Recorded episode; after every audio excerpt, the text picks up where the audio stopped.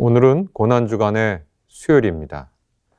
이날 마가무서 14장을 통해 하나님께서는 우리에게 한 여인이 예수님에게 한 일을 기억하라고 말씀해 주십니다.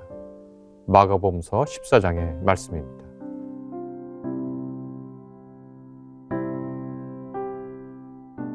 이틀이 지나면 유월절과 무교절이라 대제사장들과 서기관들이 예수를 흉계로 잡아 죽일 방도를 구하며 이르되 밀란이 날까 하노니 명절에는 하지 말자 하더라.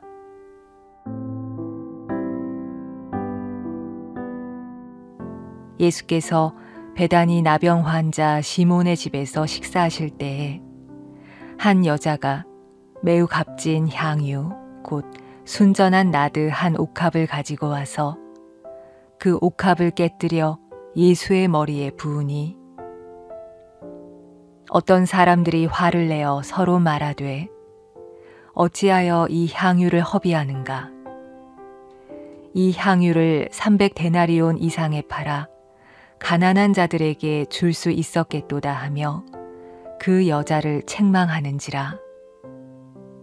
예수께서 이르시되 가만두라 너희가 어찌하여 그를 괴롭게 하느냐 그가 내게 좋은 일을 하였느니라 가난한 자들은 항상 너희와 함께 있으니 아무 때라도 원하는 대로 도울 수 있거니와 나는 너희와 항상 함께 있지 아니하리라. 그는 힘을 다하여 내 몸에 향유를 부어 내 장례를 미리 준비하였느니라. 내가 진실로 너희에게 이르노니 온 천하에 어디서든지 복음이 전파되는 곳에는 이 여자가 행한 일도 말하여 그를 기억하리라 하시니라.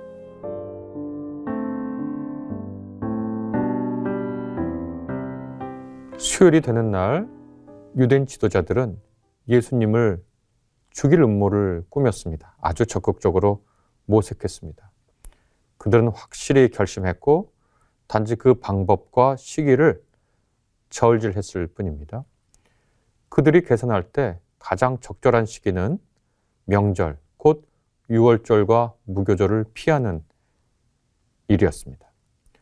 로마인들의 개서법, 하루 개서법대로 마가복음서는 쓰는데요. 로마인들의 하루는 오늘날 우리처럼 자정부터 시작해서 하루가 시작되고요. 유대인들의 하루는 대략 5시 혹은 6시에 저녁 오후에 하루가 시작됩니다. 마가복음서는 로마인들의 기준으로 날짜를 셉니다. 그래서 1절에 보면 이틀이 지나면 6월절과 무교절이라 이렇게 써 있습니다. 이 명절을 피하자고 유대인 지도자들은 얘기합니다. 6월절은 해방절이라고도 부르는데 이집트에서 히브리인들이 해방된 것을 기념하는 절기죠.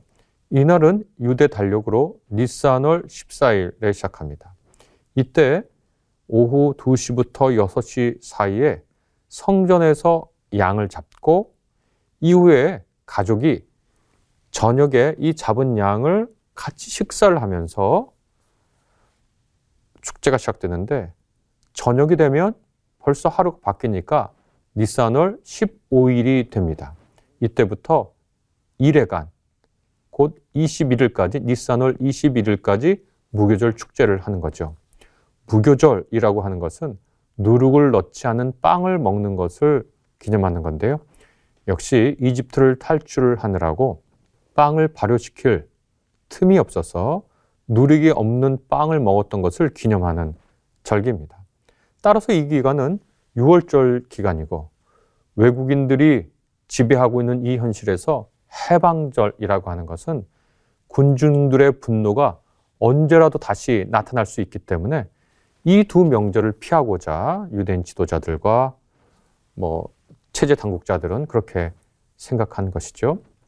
예수께서는 위험이 자신에게 닥칠 것을 모르지 않으셨습니다.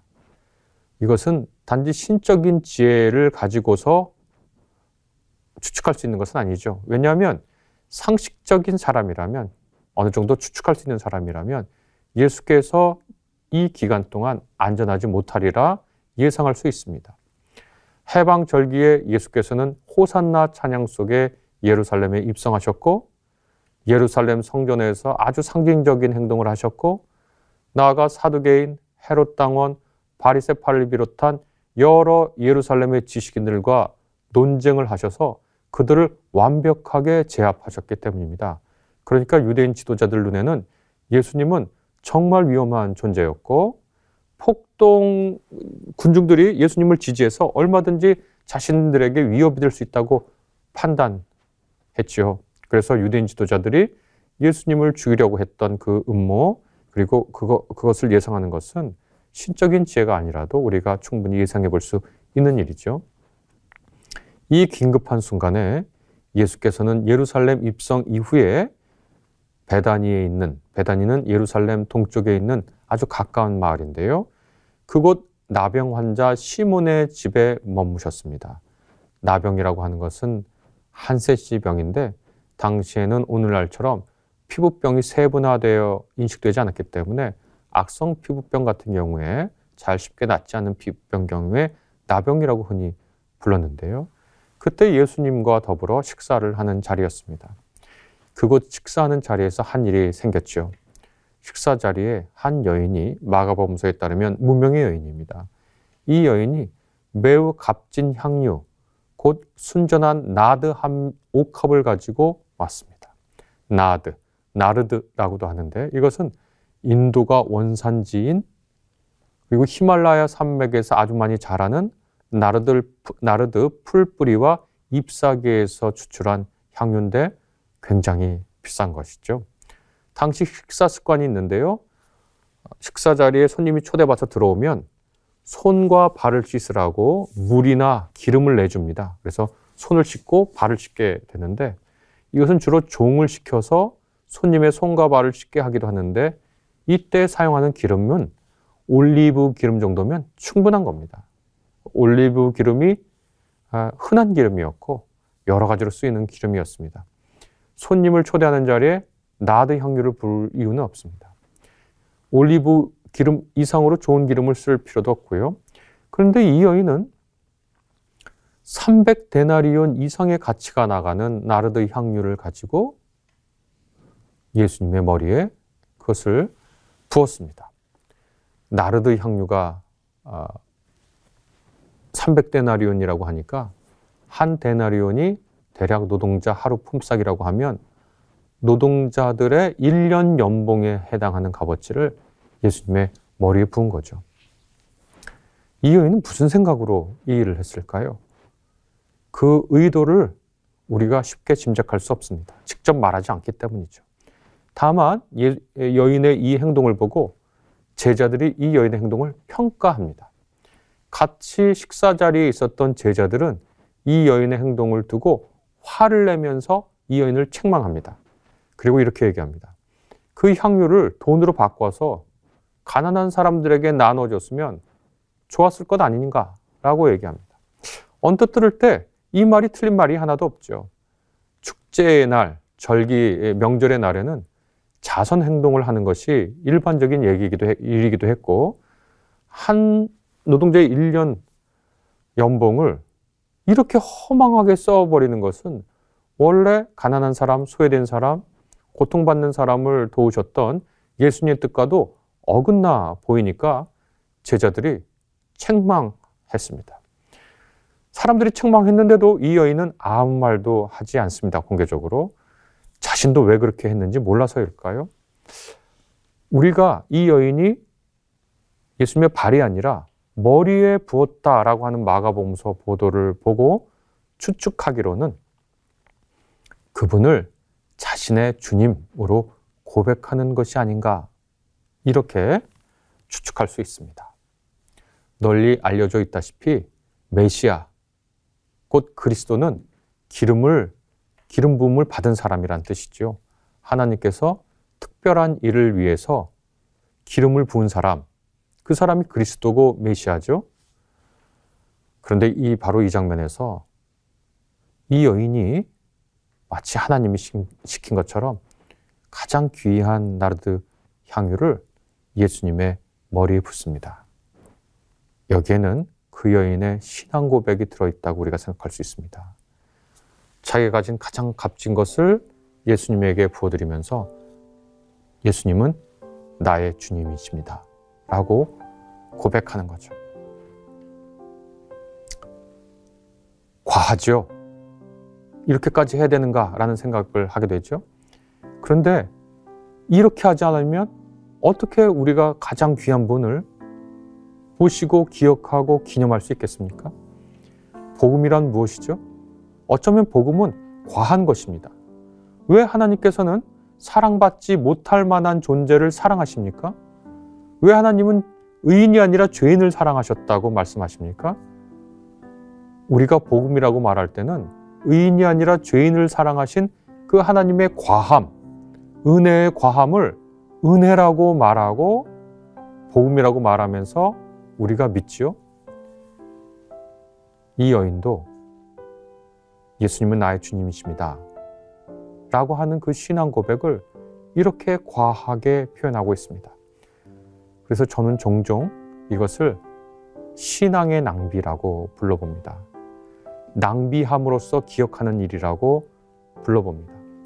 우리도 무슨 일을 기념하거나 일을 기념하거나 어떤 날을 기억하기 위해서 그날에 사치를 합니다. 우리가 평상시에 음식을 먹는데 특별한 날에는 특별한 음식을 먹으면서 사치하면서 그날을 축하하고 기념하죠. 그래야 그 날, 그 사건이 우리에게 너무 소중하고 오늘의 우리를 있게 했다라고 고백하는 것이죠. 두 사람이 만나서 사랑을 맨 처음에 고백한 그날, 그날을 사치하며 기억해야 오늘의 내가 나 되고 내가 너를 사랑하는 것이 기억되고 기념되죠. 이 여인은 자기가 가진 가장 귀한 것을 사치하면서 예수님이 나의 주님이라는 것을 특별하게 기억하려고 했던 것이죠. 예수께서 책망하는 제자들 사이를 끼어드셔서 개입하십니다. 그리고 이렇게 말씀하십니다. 가만두라. 너희가 어찌하여 그를 괴롭게 하느냐? 그가 내게 좋은 일을 하였느니라. 또 이렇게 말씀하십니다. 가난한 자들은 항상 너희와 함께 있으니 아무 때라도 원하는 대로 도울 수 있거니와 나는 너희와 항상 함께 있지 아니하니라. 예수께서 가난한 사람들을 돕고 사신 분이 아니라면 이 말은 위선적으로 보이겠지만 예수님은 그런 분이 아니시죠.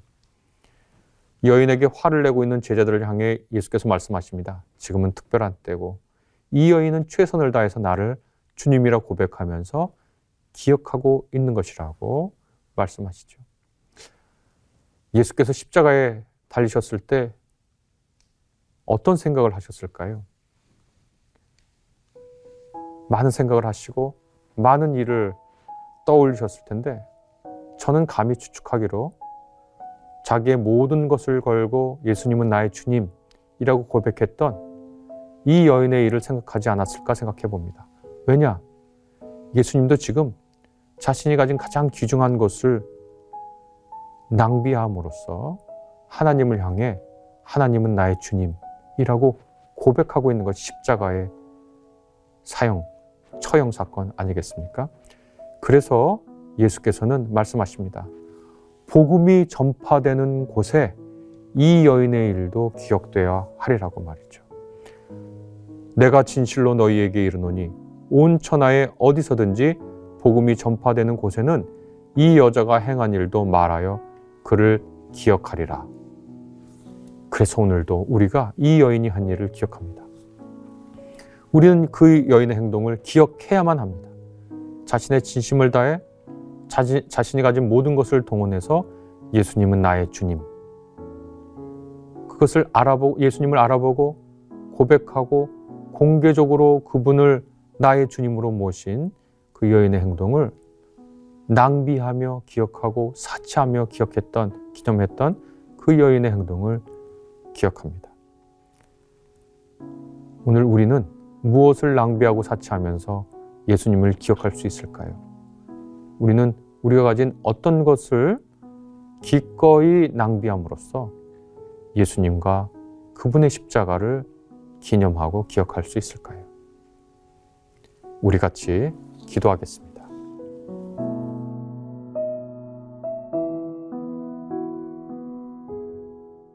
주님, 우리가 예수님을 나의 주님, 나의 메시아, 나의 왕으로 고백하게 도와주십시오.